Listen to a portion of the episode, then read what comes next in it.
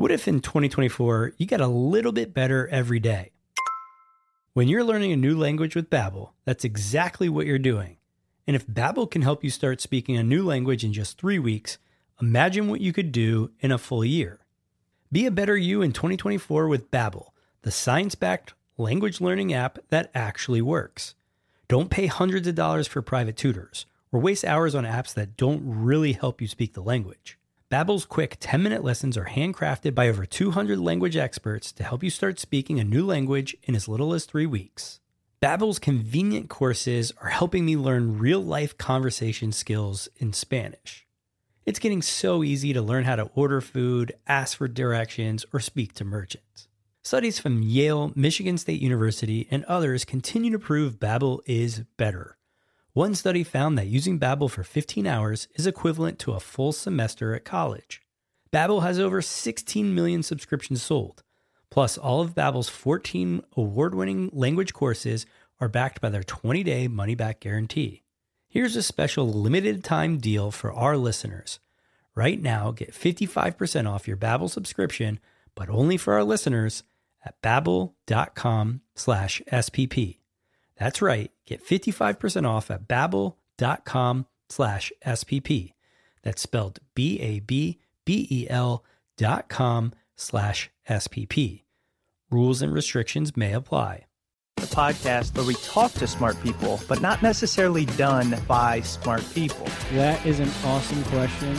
This one goes down probably on one of my top five. Hey, I like nutrition. I like to eat food. This is the coolest thing ever. We're going to do this forever.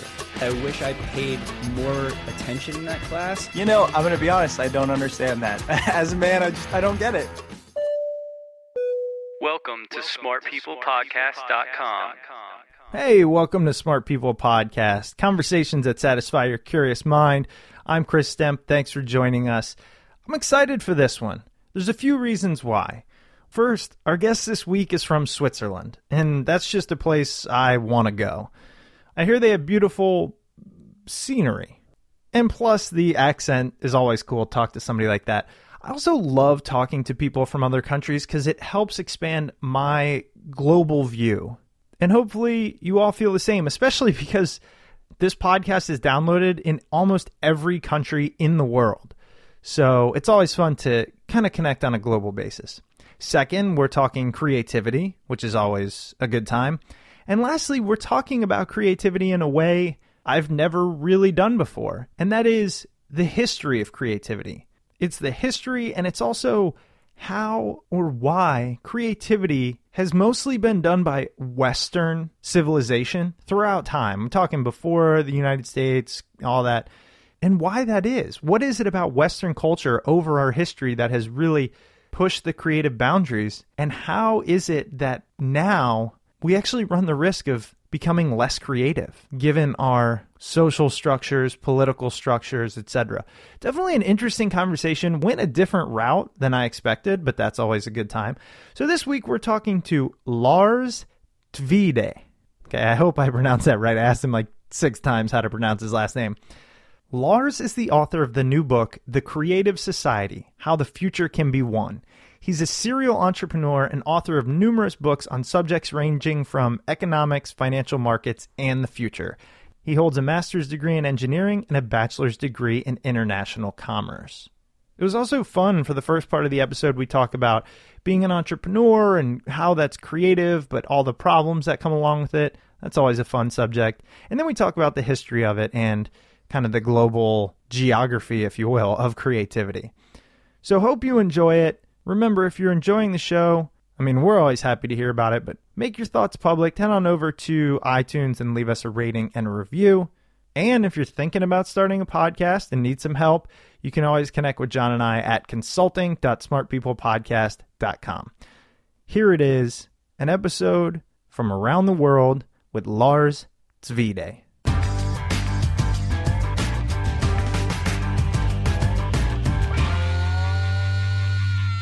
Lars, thanks so much for being on the show. As this being the Smart People podcast, obviously creativity is something that is always at the forefront of many of our minds. And I'm excited to talk not only about creativity, but how the West is kind of losing it. So thanks for being on the show. Yeah, it's a pleasure. So first, um, before we get into that, give us a little bit about your background. I know from what I've read, it's it's extremely interesting. You know, I've heard serial entrepreneur, which always intrigues me. So tell me about uh, kind of what's going on there. Well, I, am an engineer and an economist, and um, started in marketing, and then quite quickly I went into finance. Uh, so I became um, a, a, trader. Uh, been sitting at trading desks and uh, been heading trading desk and been a corporate trader also. Um, but then I started uh, founding companies with friends. So I founded different uh, startup companies in satellite communications, mobile data, internet uh, technology, and so on. And um, also in property companies, one investment company. So yeah, serial entrepreneur. I like to be in a company until they uh, start at human resources, uh, but that's when I check out. And and why is that the usually the time where you leave? It's it's because what what attracts me about um, startups is the newness and the fact that there's no politics and uh, and you can make decisions very very quickly. Mm-hmm. Uh, simply because there's no time to discuss uh, endlessly whether to go right or left. You know, people just act, and that's fantastic. Absolutely. One of the things I always wondered is how do you start a company in so many different areas? If, and maybe it is, but if it's not your background. So if you were a trader, you're in finance. How do you go into things like satellite communications and all these different areas? It, it's it's not it's not a first of all it's not a part of a plan. It's just something that happens. That suddenly I'm in a situation where something becomes possible, and I can see a demand, a need for a solution. I'm not necessarily the one who can deliver the solution, um, but I know the people who can. And then the, the, the, procedures, the processes of starting the companies, I find, are fairly similar. Hmm. Uh, so it doesn't matter that the products are quite different. That's really interesting. I never thought of it like that. What would you say are the because um, for many people the idea of being an entrepreneur or starting a company and starting a company in something as confusing as maybe technology or data, you know, as opposed to just starting a company selling mouse pads. What is it that makes you successful at starting companies in various industries? My, I'll give you an example. My daughter, she started a company when she was 19 years old when she sells hair bands, and and that's like three years ago. And now she has 50 employees. So she has like the simplest product you can imagine, wow. and enormous success with that.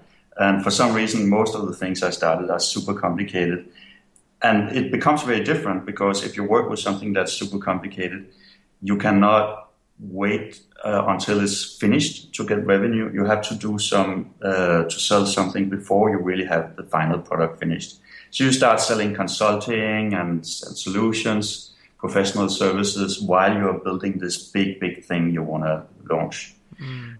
So um, I wish I had. Sometimes I wish I had uh, gone into hair bands instead of software. yeah, well, and that's always interested me as well.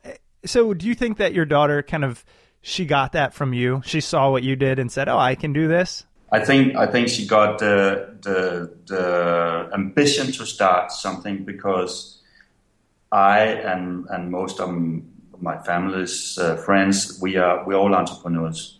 So you know it's, it's, since she grew up, she's always heard this discussion over the dinner table about you know starting companies. So we never asked her or, or expected. I was you know super surprised, but we never really expected she would do that, but that came very natural. You know what's interesting? One of the questions I had for you later on, and as we kind of transition into creativity, but I feel like this is a, a good intro, is creating, say, a hairband isn't something that takes enormous creativity. However, the business itself might. It, so this is something if people haven't been in, in business, they don't often don't get that is how many complicated situations you get out of doing something that sounds really uh, mm. simple.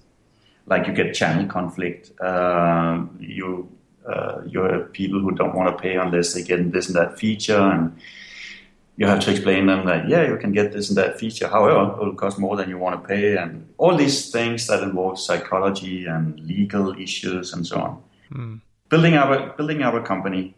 My my sense now that I've done it so many times is yet it's like a football player. You're, you're dribbling the ball and you have the eyes on the ball. It's really, really complicated and you make decisions all the time, really, really quick decisions. And you kind of don't notice if you're winning hmm. in a sense that suddenly you look up and you realize that you're clear in front of the goal. At, at least I've had that, that every day is just 200 problems you have to deal with. You're just dealing with an endless list of problems. And then suddenly, you re- sometimes you realize that, that that you're you're losing your game. But some sometimes you realize, wow, we're actually winning in a big way. But but my daily life doesn't feel like that. It's just problems. It's so good to hear that, and I'll tell you why in a minute. But before I put my kind of uh, input in on this, what makes then why be an entrepreneur? Why is that fun if it sounds like a day full of problems? It, because you because you decide yourself so yeah, all these problems lands on your table, but you don't have to go in to call a meeting and sit and get a consensus about how to do, deal with it. You play yourself. Mm. So um, it's it's the the pleasure of dealing with things directly, how you think they should be dealt with, gives you an enormous uh, feeling of freedom and power. And even though you know you work much much harder normally in a startup than you would do in most other uh, jobs. It doesn't feel as hard though. That's my experience because you have that freedom. You you feel empowered. It's so funny. So I'm, that this is what I was gonna get into. So as many people listening know, I helped found a nonprofit in in DC, and although it's a nonprofit versus a for profit, almost the exact same issues. I mean, it just is. And I do feel like that every day, more problems than I can handle, more than I can deal with. I think about it nonstop, but I keep coming back. And even my wife asks, like, this seems like it torments you. Why are you doing it? And I can't necessarily answer it other than it's the first time in over a decade that I felt like I'm living life and work on my terms. Yeah, this this is the thing that you can you don't have this clutter. You don't have to fight through this other people trying to stop you. You mm-hmm. can do want, even if you, what you want is wrong. Yeah. you can do it. Yeah, that's the thing. Like you come up with a problem and you go, "Here's what I think the solution is," and then just do it.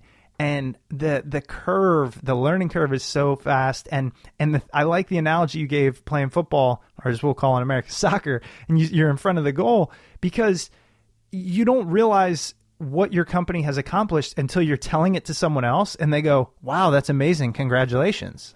you know? Yes. Yeah, exactly. Sometimes you get really surprised when suddenly journalists get interested in you and they ask about your company. And then you get, at least I've experienced that, I get completely shocked at how they see my company because my company is just problems, problems. And right. they see, they see it as this fantastic thing. But it's not always like that. Right. Right.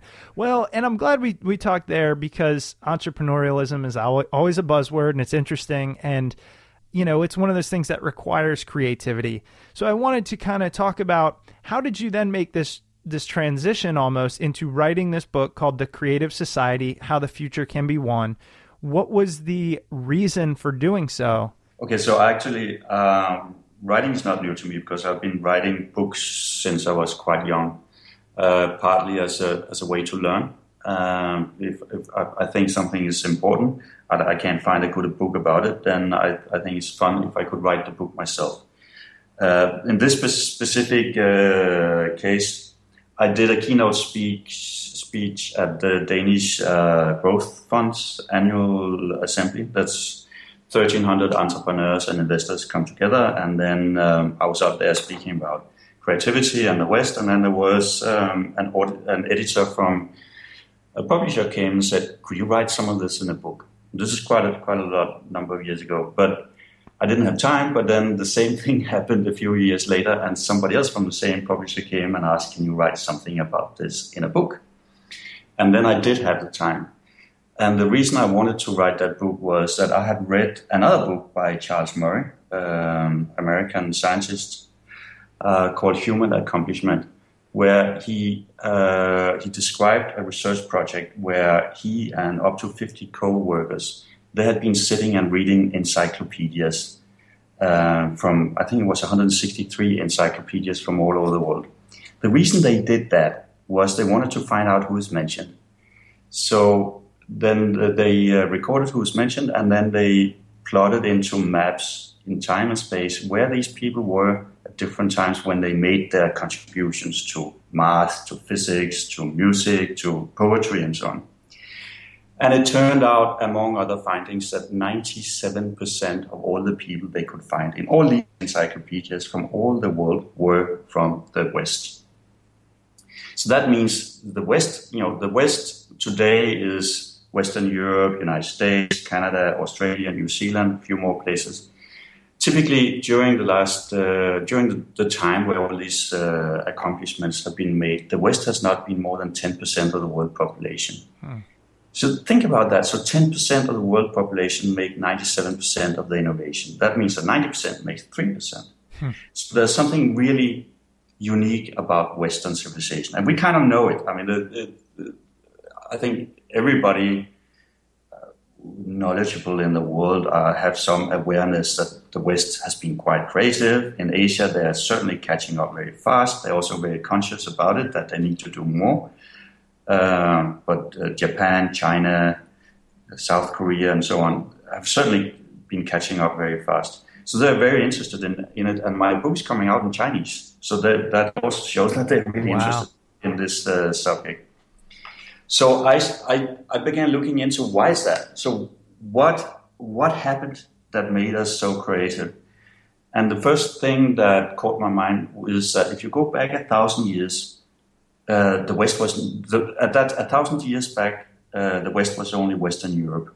This was two percent of the world's landmass. That you know, nobody people had not left Western Europe left yet. Something uh, happened there, but a thousand years ago, Western Europeans were poor. They were they were probably more poor than Africans. When in the medieval age, when they made paintings of uh, from Africa or of Africa, they painted Africans as really rich people. They considered Africans more rich than themselves. Wow. So they were surely more poor than Asians. They were about the same level as American Indians and you know South American Indians. Then something between now, between a thousand years ago and today, something really weird happened, and I was was looking into that. So, um, you know, Jared Diamond. Uh, famous author. He has written uh, books about this, and he said, "Oh, it's because uh, you had this fertile crescent, which is uh, Europe and parts of Asia, that had really good animal and plant species that you could cultivate. So that explains it." I just, I, I, he has some other explanations that he says it's easier to travel in that area than it has been in, in some other areas. I just don't get why would that explain it since Western Europe was poor, really poor a thousand years ago. There, there must be something else. So another explanation is that Western Europe has really good rivers uh, and really good uh, natural harbors and, and uh, great seas to sail in, which is true. So the rivers in Western Europe, they don't dry out in the summer like the Africans do. They don't flow over. They don't have waterfalls. You can actually, you can sail in. I've done it myself leisure you can sail in from the sea right into Paris, for instance. I sailed from Paris to the sea, but that's uh, about the same. The Vikings did it, and then they plundered. But so great rivers, great, great opportunity to sail and trade. And trade is very, very important for creativity, because as Steve Jobs said, creativity is mostly just that you see two things you can combine in a new way. Mm-hmm. And so you need trade to to become creative. But that still doesn't exp- explain why the West was so, so far behind and then became so far ahead. So something must have changed. And then by com- complete coincidence, I was uh, I, I, I, found out what it was. So I'd actually submitted an 800 page manuscript to the Danish publisher without describing what was really the main thing. And then I, I sent it to them and I wrote to them, sorry, I need to redo it because I totally missed the main thing. So the main thing is what happened with the nation states. After the Roman Empire fell in around year 470, Europe disintegrated into at one point 5,000 different city states. Can you imagine that? 5,000 uh, city states in a, such a tiny area. Wow. And then parts of it started consolidating. So Spain, Eastern Europe, uh, most of France, south, southern Italy became some consolidated in bigger states. But there was a belt that included northern Italy and Switzerland and what we today call Germany, the Netherlands, England, which remained completely decentralized for about 500 years. But when I say completely decentralized, it means that some parts of Germany, every city state was so small that you could walk around it in half a day. And then I, I looked at the maps of where all this human creativity had happened in each uh, time increment, and I compared it to the shapes of the states. And I found that it almost only happened when you had small city states. As soon as a nation became consolidated, it became big, it got, became centralized, the creativity dropped. So that did not happen in China. It did not happen in the Ottoman Empire, in the Islamic area. It, it, it was a really unique development. And so that it was that change that certainly made Western Europe so incredibly creative. And then from 1604, the, the Brits started populating North America, uh, which explained why you're there, I guess. and, and, then they started populating Australia, New Zealand, and so on. And they took these creative ideas with them. Mm. And so the message in that is that I think whether whether you have a company or a society, if you want creativity in some of your activities, you need to find ways to decentralize. Ah, I see. It's not the only thing you need to do, but you certainly need to do that. And people, people kind of know that. In big companies, for instance, in Switzerland, where I live, you have these huge pharmaceutical companies, and they have they've largely made the decision. They said that our global marketing needs to be centralized for many reasons, including legal, but our product development shouldn't be too centralized. Mm-hmm. So in product development, they a big conscious part of the strategy is always to follow a lot of small companies that are developing different things. And then you buy them when they, they seem to be close to having something that can be launched or even after. So they're aware of that. Take another example, best in the world perhaps is, is Apple. So Apple, um, they have centralized their marketing. They've also centralized building their core platform. But when it comes to applications, they have institutionalized decentralization, which means that they say, okay, we, we're not supposed to figure out all the applications you can make for such a device. We make an app store. We invite the whole world to make that. And within three years, they had like you know, around 1 million different applications on the app store. And this is what Nokia didn't did do. So Nokia, they wanted to do it, most of it themselves. And so they fell far behind. So there are so there are so many uh, companies that are now realizing that if they decentralize everything that that requires creativity, they will really they will get much more creativity, and they use crowdsourcing techniques for that. Where where we really have a problem though is that the states don't seem to get it, or even if they get it, they are not able to really implement it. So states keep centralizing everything. Oh, okay. St- okay. Now let's take a break for a moment from our sponsor this week. This episode is brought to you by lynda.com, the only learning platform with over 3,000 on demand video courses to help you strengthen your business, technology, and creative skills. For a free 10 day trial, visit lynda.com slash smartpeople. That's L Y N D A dot com slash smartpeople. Lynda.com is for you, for listeners of this show. It's the problem solvers, the curious, people who want to make things happen. Maybe you want to master Excel, learn how to negotiate, build that new website, or boost your Photoshop skills. Go to lynda.com and feed your curious mind. There's a few courses I really recommend on there. One being Growth Hacking Fundamentals. Another new one I just checked out is Learning to Be Assertive and Going Paperless Start to Finish. There's so many benefits to a lynda.com membership, such as watching and learning from top experts, streaming thousands of videos on demand, and learning at your own pace. Your lynda.com membership will give you unlimited access to training on hundreds of topics, anything you can think of, all for one flat rate. Whether you're looking to become an industry expert, you're passionate about a hobby, or you just want to try something new, I want you to visit lynda.com slash smartpeople and sign up for a free 10-day trial. It's free. Why not? That's L-Y-N-D-A dot com slash smartpeople. Now back to the show.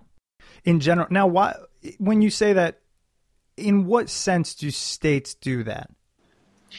They, uh, you could take Europe, uh, where where I live. Uh, now, fortunately, Switzerland is not a part of the EU, but the EU has been uh, consolidating more and more power. So, uh, different the populations in the membership member states they voted to get into EU on the promise of free trade, free movement of capital and of people.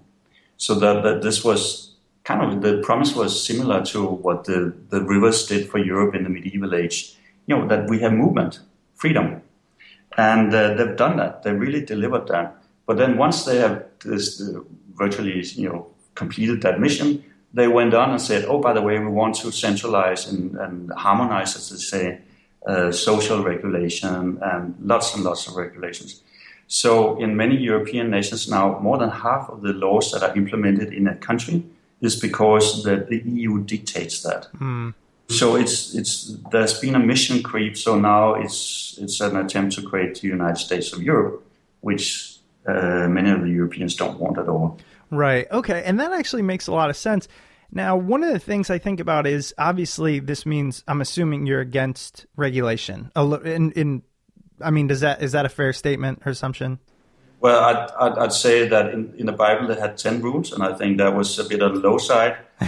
uh, but last year in the United States, they made more than 100,000 pages of new rules, and I think it's very much on the high side. Yep. So I, I, I think when, when you, if you want, you want to make it easy and possible for people to make right choices. You can do it through regulation, but you can also, so regulation can be very firm there's an example in Australia where they had extremely complicated descriptions of uh, old people's homes, how that should look, mm-hmm. how the windows should be, and so on.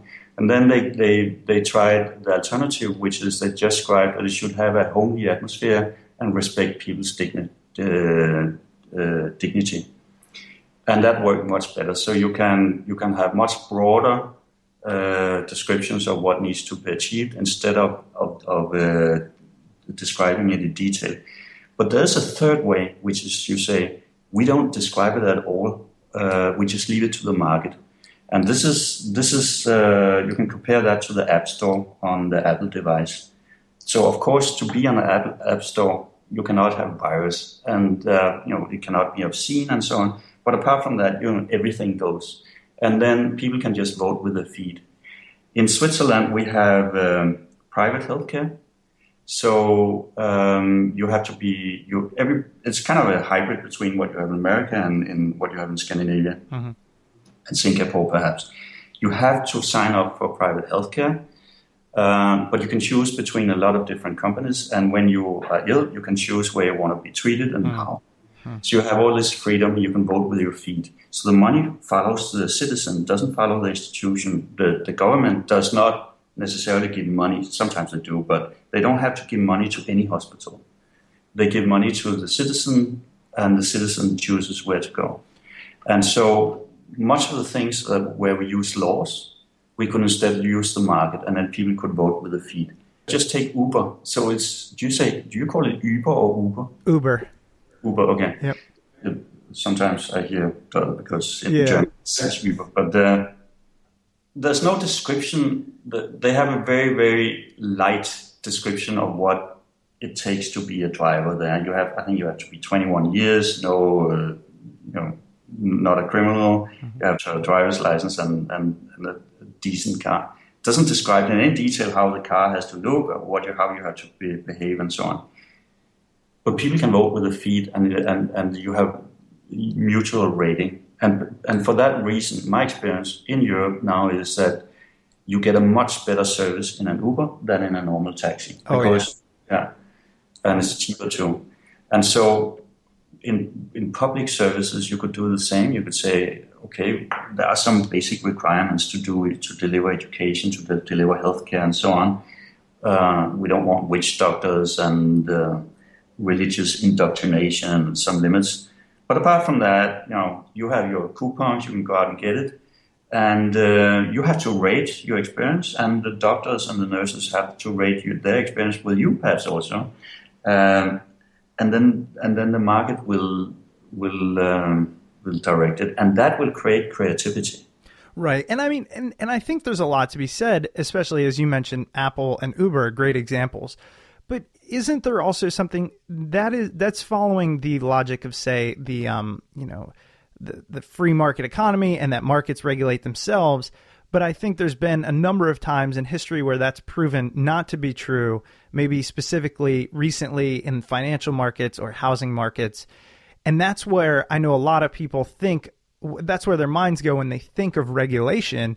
It's that you also have these sectors that aren't really concerned, in my opinion, with adding value to on a global or national level, but only concerned with adding value in their own pockets and use the argument of deregulation and free markets to, to exploit that. Uh, yeah, so I think just with the recent uh, economic crash uh, and, with the housing crash in the United States, that there were, there were errors both on the public sector side and the private side because there was a there was a demand for for banks to accept risky investments and then sell them on to Fannie Mae and so on. So, but that I, I think that's that's just a detail. What what is important is that you have market failure and you have government failure, and so uh, for sure you have some market failure that needs to be addressed by government. The most obvious example is pollution. So somebody can make money in a company that pollutes like crazy, but if they had to clean up their own pollution, they would actually have lost money. Mm-hmm. That doesn't work. So that's unacceptable. The government has to be to step in. But the government also makes a lot of failures. So the way I think about politics is this: I can be a, I can think like a socialist or collectivist, or I can think like a conservative, or I can think like a libertarian.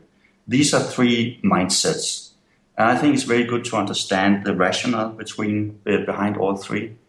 And then think about it like if you want to make a cocktail. I want to make a gin tonic with a piece of cucumber. That's like I take some gin, I take some some tonic, some cucumber, and I, I find the mix that makes it really delicious. So when we consider society, there's some issues where a libertarian mindset works really well, some where conservative works well, mm. some where collectivist work well. Me personally, I'm probably 80% libertarian, but there are some issues where I'm conservative, and there are also some where I'll be collectivist. One of the things I, I wonder, I was just talking to my cousin who he's a trader on Wall Street. He's very much you know, uh, pro markets, you know, deregulate. And one of the things we were saying is when you cut down to a lot of the common sense issues, at least in our opinion, I don't mean to get political here, but it's happening in terms of like, you know, um, we need less guns and people should be able to marry who they want. And, you know, uh, just a lot of these things that are fairly standard. And it, it even sounds like I'm talking to you. I've never talked to you in the past. We're on opposite sides of the globe almost. You have similar views on a lot of these things. It almost seems like there are a lot of people who agree with this, yet we are unable to change the status quo. Is there a reason behind that that that you can tell us through your research? Yeah, there, there is uh, there is a natural tendency for power to get consolidated. So power gets concentrated spontaneously. And if you look back through history, uh, there have been about 200 different empires. For instance, if you go into Wikipedia and, and uh, check empires, you'll get a list of about 200 empires. They're all gone. So they're all gone because empires, they collapse from within. They destroy themselves hmm. through over-regulation, over-taxation, because they stop being created and so on.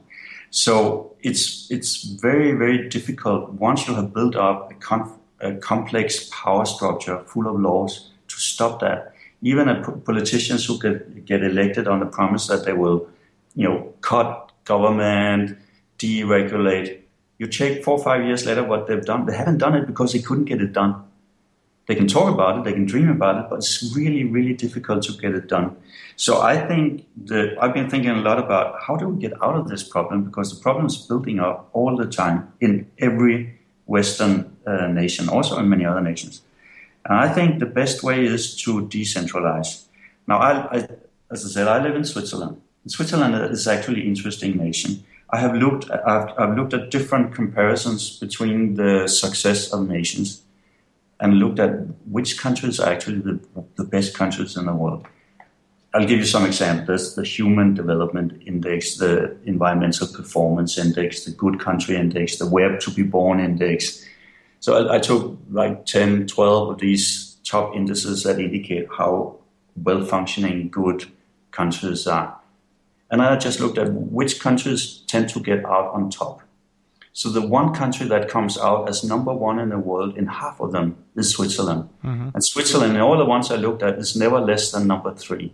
So Switzerland is in a class of its own. The other ones that come up really high are Canada, Australia, Scandinavian nations, Holland, um, a few more. Uh, most of them are small. They also uh, and Credit Suisse made a study where they compared the success of, of big nations and small nations. And they found there's a systematic ten- tendency that small nations do better than big nations. And they also found that if, if a big nation gets split up, after it gets split up, its its former its constituents will do better than they did before, and they will do better than other nations around them. So there's a very strong indication that small nations do better than, than good ones, but also that decentralized nations, irrespective of size, do better than the ones that are centralized. Mm. Switzerland has implemented the closest, it's probably the closest to a libertarian uh, model that exists in the Western world. The government has eight ministers. It runs 11% of the economy. There's no capital gains tax where I live. The, the top marginal tax rate is 21%. Uh, there's a VAT, it's 8% on common goods, 2.5 on food and medicine you, there's very, very little tax, very little government. And I have, I've lived here 21 years and never received a letter from the government. Never. Wow. So I wonder, uh, from time to time, I've been, I receive a letter from the canton, which is the local society. Canton is tiny. So what they have done in Switzerland, I don't think it was really a part of any great central plan or philosophy, but they maintained the medieval structure of city states. And they've done that right up to this day because they're so bloody conservative. They don't change it. And this medieval structure where everything is decentralized works really well. So now I'll give you one other comparison, which is the Global Innovation Index. And which country do you think would be highest on that? Oh man, innovation. Let me let me just tell you something. I stop anybody on the street in Switzerland and ask them, they would say United States. Right, and I I would want to say that, but I got a feeling that's not the answer, so I don't know. Okay, it's Lesotho. No, uh, that was a joke. No, it's, it's Switzerland. Wow. Uh, so what does that uh, mean though? Like global, because you don't see Apple or Amazon or Facebook or any of those coming out of Switzerland, right? How, how much do you expect from, from eight million people? No, that's have, true. Yeah, they do a lot more in uh, pharmaceuticals and machine tools and so on. Mm. But you know, these statistical measures of, of applied creativity, they actually come up on top. So uh, of course you can this can be disputed, but um, but I think to if you have you have a, a nation like my I'm I'm a, I'm a Danish national. Denmark is has not 11 percent the government but 56 percent, and it's completely granted granted to all. It doesn't the, the economy cannot move anymore. So what they could do in Denmark was that they could say, okay, we keep everything as it is, but we just decentralize. So we just let every small region take care of how they want to take it from here. If they did that, every small region, I bet, would start being much more rational. They would start being more competitive. They would experiment, and the cost would go down a lot. Mm. And they would compete with each other. Like in Switzerland, they really, really compete with each other. Every canton. Yeah, they fight. They fight and now a quick word for one of this week's sponsors. This week's episode is brought to you by Igloo. Igloo is an intranet you'll actually like. It's a cloud platform that can help you do your best work. Share files, blog updates, coordinate calendars, and manage projects. It's easy to use and easy to configure, even for the most non technical of users. And it's built using responsive design, which means that everything you can do at your desk, you can now do on the go on your phone or tablet the responsive design is meant to look great on all of your devices. Whether you're a large enterprise stuck using SharePoint or a fast growing business overwhelmed by apps, create an intranet that matches your brand's look and feel, simplifies how you work, and is accessible on your phone. We've talked about Igloo for weeks. Igloo is absolutely amazing. It's helped streamline the podcast process for Chris and I. You 100% should check it out. Sign up now and try it for free at igloosoftware.com slash smartpeople. That's igloosoftware.com slash smartpeople and invite up to 10 of your favorite coworkers to try it with you. And now back to the episode. It's really, I, I love thinking about it now. I, I mean, this is why I love this podcast because it definitely opens my mind and and I love talking to people globally. But when you think about America, right, the United States, so a bunch of states supposed to be united. So there's power at the state level and then power at the the national level, and it creates this this divide um, that's so difficult because instead of states trying to compete with each other, oftentimes they're just trying to lobby for somebody to be in Congress or you know the next president so that they can reap some of the financial rewards. But if that power was maybe perhaps a little um, less centralized in the, the national government and more on the state level, perhaps they would innovate more in terms of because they can look out for their, you know, their small state. Yeah, in, in, in the EU, they actually have something called the subsidiarity principle, which means that the EU should not deal with anything that cannot be dealt with equally well on a local basis. However, they don't respect it. In Switzerland, they have it and they respect it more. Mm. So in, in Switzerland, the, the government is not allowed to take to deal with issues that can be handled locally. So that means that every canton they have their own police force, they have their own uh, school system, they have they you know they, you have a, a, minimal car tax here every year. They, each of them they can determine their own car tax and so on. So they do it. They find out everything themselves, and they look at each other. And somebody does something clever, the other ones copy it. And but you have the same. I mean, uh, United States is United States. It is a federation, just like Germany is. Mm-hmm. So you have the experimentation. New Hampshire has extreme has no income, no local income tax. That's right? true. Yeah, and and like Florida, I think doesn't have income tax, and then you have California, which has very high taxes on a lot of things. So there is that that differentiation. Yeah, but then California has charter cities, right? They have cities that can choose their own legislation. Yep. yep. So you have this experimentation going on, and and uh, if you didn't, I'm not sure America would work. Right. So you're saying, and again, I, I asked this A because I live here, and B because a lot of the listeners are from America, but it's it's a good idea or a good setup, not perfectly executed, but at least it's better than one massive centralized country. Like a Roman Empire. Yes, exactly. Actually, actually, the Capitol and, and these buildings and the name Senate and so on is all modeled over the Roman Empire. so that's a, so there's always been some admiration for the Roman Empire, mm-hmm. but we should not forget that the Roman Empire fell apart from within. Right. Uh, they were overrun by small, small crowds of wild uh, Germanic people. They had they had co- co- co- uh, collapsed from, from within much before that. Hmm. So, so yeah, we should just we should always bear in mind if that decentralization is actually really strong. That's why the internet works. It's, yes, it's deliberately decentralized. And think about this: in uh, we all remember the the, the Greek uh, antiquity as being fantastic. That's where they had these scientists, the first scientists. They had uh, they invented the ideas of free speech, uh, freedom to assembly, democracy, blah blah blah. All this that we learn in school, amazing. That that period where they did all this lasted about 15 generations. And so I looked in, into why did they did do that all that then, and then nothing after, and why do we have to bail them out all the time? Now? Right. And so it turns out during that period where they were so crazy, it, there was not a nation called uh, Greece. Greece was 700 to 1,000 city states spread over the the area that we call Greece, plus parts of southern Italy and uh, along the mid- Mediterranean coast. What happened after that was that they became centralized. So Alexander the Great, he made them into an empire. Maybe some people felt uh, great about that, but he killed the Greek civilization by doing that. Mm. And then afterwards, they became part of the Roman Empire, then part of the Byzantine Empire, then part of the Ottoman Empire. And that destroyed everything being parts of empires.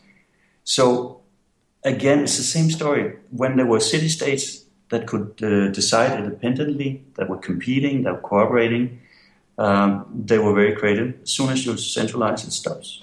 Well, what about? And I keep going back to this because I think about it from you know my perspective and the American perspective. We all hear about the um, the the inequality gap, right? The the gap between the rich and the poor, and so these taxes and kind of the the larger government and all that is in theory supposed to minimize that gap. So if we were to really as you were talking about lower taxes and and and you know be decentralized that it would take care of itself somehow or would the powerful just then reign as say kings of their own state as opposed to we have the one large national government yeah so just uh, about the about powerful i'm in favor of antitrust regulation i think most libertarians uh, all libertarians would be that because you, you don't you don't want to have um, because of a network effect that one company simply runs everything. Right. But uh, and then a little remark about inequality. So the global inequality has declined a lot. Also, yes. recent, also recently. So it's when people talk about inequality, it's not about the global inequality. Uh, it's, it's falling really, really fast. It's about the it's national inequality which over the last 200 years has also declined, but over the last 30 years it has increased. Mm. So I think that's uh, that this is due to temporary factors, and the long-term trend is probably flat from here.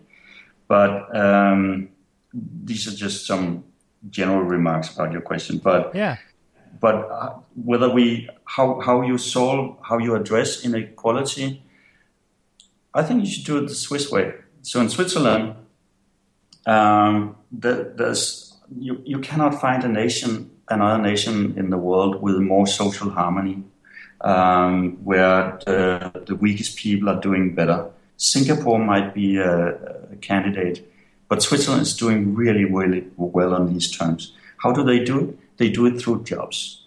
So because there's no, there's so little tax, people who do normal, practical work, work like uh, gardening work or you know other labor work pay close to zero tax. And um, since VAT is eight percent, if they want to build somebody, it's it's their time plus a little bit VAT, and that's it. And because of that, and because it's so pro business, Switzerland generates far more jobs than it actually has people for, and that's why 20, I think 23 percent of the Swiss, the people who live in Switzerland now, including me, are first generation immigrants. Uh, and, and they also their companies are creating so many jobs that they keep up setting subsidiaries up around the world. So the best way to address uh, social issues is by making people qualified to get a job and then making sure that taxes don't get there in their way, in my opinion. Mm-hmm. And so, on in terms of making people qualified to get a job, it's only around 15% of the people in Switzerland become academics. So most of them do not. And, and um, in, in, in, instead of trying to get everybody to uh, go through college and university and so on, the strategy is that by far the most people should take uh, practical education and then they try to deliver them at a really, really good quality.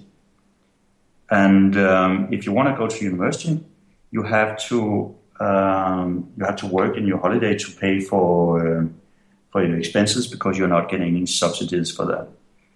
Whereas if you take practical education, you uh, you in most cases you actually get paid while you while you do it, and that means that it's very easy to get a job and it's extremely well paid. So they have the salaries are really really high in Switzerland. And a funny thing, by the way, there are there are probably not a country in the world except maybe when there's civil war where you have more uh, machine guns than Switzerland because every family has a machine gun at home. Wait, did you just say every family has a machine gun in Switzerland? Yeah, except foreigners. So I don't have one. I'm a bit nervous about that. But but there are really really few uh, murders with with guns in Switzerland. My mind just exploded because people people have good lives, and you know Uh, Why? Why? Why have machine guns then? That's the military uh, strategy. So uh, from your 18 to maybe 60, you have to be part of the military and you have a machine gun at home. Oh, oh, oh! So you you have to be, and I apologize not only to you but listeners. Like, I, again, I don't claim to know everything. This is why I talk to people. But so you have to um, go into the military in Switzerland. Yeah, so uh, once a year you have to show up for a little exercise, a brush up exercise. And then until, until recently, people also had the ammo at home. Now they don't have it anymore, but they have the machine guns at home. Oh, I see. That is, man. Yeah. I don't even know. Well, Lars, I know um, you're on a tight schedule here, and we we definitely went an interesting way with this conversation. I love it. I love learning about these things. Um, your book is The Creative Society How the Future Can Be Won. For those interested, can you tell them kind of how this conversation we've had today uh, might tie into that book a little bit? Yeah, the the book is the book is uh, it takes the it goes through human history, and then it zooms in on why the Western civilization became so creative, and it explained the unique things that happened in medieval Europe, and after that it goes out and looks at how important creativity is for the survival of our civilization, and uh, what might destroy it. So it also looks at all these uh, the enemies of civilization, the people who don't understand why we got so successful and are trying to stop it because they don't understand what work, why it is that our society works so well. Any if it's I haven't had a chance to read it yet, um, but because it did just come out. But if uh, if it's anything like the conversation we had today, I can't wait to to get into that. So I appreciate that. Well, again. Lars, thank you so much. The book is The Creative Society How the Future Can Be Won. We will link to it directly on smartpeoplepodcast.com. I really appreciate your time and thanks for giving us some global perspective. Always a pleasure. All right. Have a great day. Thank you. All righty. Bye bye. Welcome back. I hope you enjoyed that episode with Lars Tvede. His book, The Creative Society How the Future Can Be Won, can be found at your local bookstore or on Amazon. If you decide to purchase the book through Amazon, please don't forget to use the Smart People Podcast Amazon link located at smartpeoplepodcast.com slash Amazon. Using our link is the simplest way to support the show at zero cost to you. When you use our link, it'll send you over to Amazon. You do your shopping as you normally would, and Amazon gives us a nice little affiliate kickback – which greatly helps out the show. Another no cost way to support the show is heading over to iTunes or Stitcher and leaving a rating, review, comment, all of the above over there. It truly does help out the show. It helps us move up the podcast charts and it helps us get on more people's devices. If you ever need to reach out to the show, please shoot us a message at smartpeoplepodcast at gmail.com or send us a message on Twitter at smartpeoplepod. If you have any questions about podcasting, don't forget Chris and I are here to help. You can go to our website, consulting.smartpeoplepodcast.com. Once over there, there is a very easy way to get in touch with us. We've got some great stuff coming up, so make sure you stay tuned to all things Smart People Podcast, and we will see you all next week. Thanks to Igloo for sponsoring this week's episode of Smart People Podcast. Igloo is an intranet you'll actually like. It gives you the flexibility to get your work done how you want, where you want, and on whatever device you want. It's built with easy to use apps like file sharing, calendars, social news feeds, and task management. Igloo is the cloud platform that can help you do your best work. Get your free trial today at igloosoftware.com slash smartpeople and invite up to 10 of your favorite coworkers.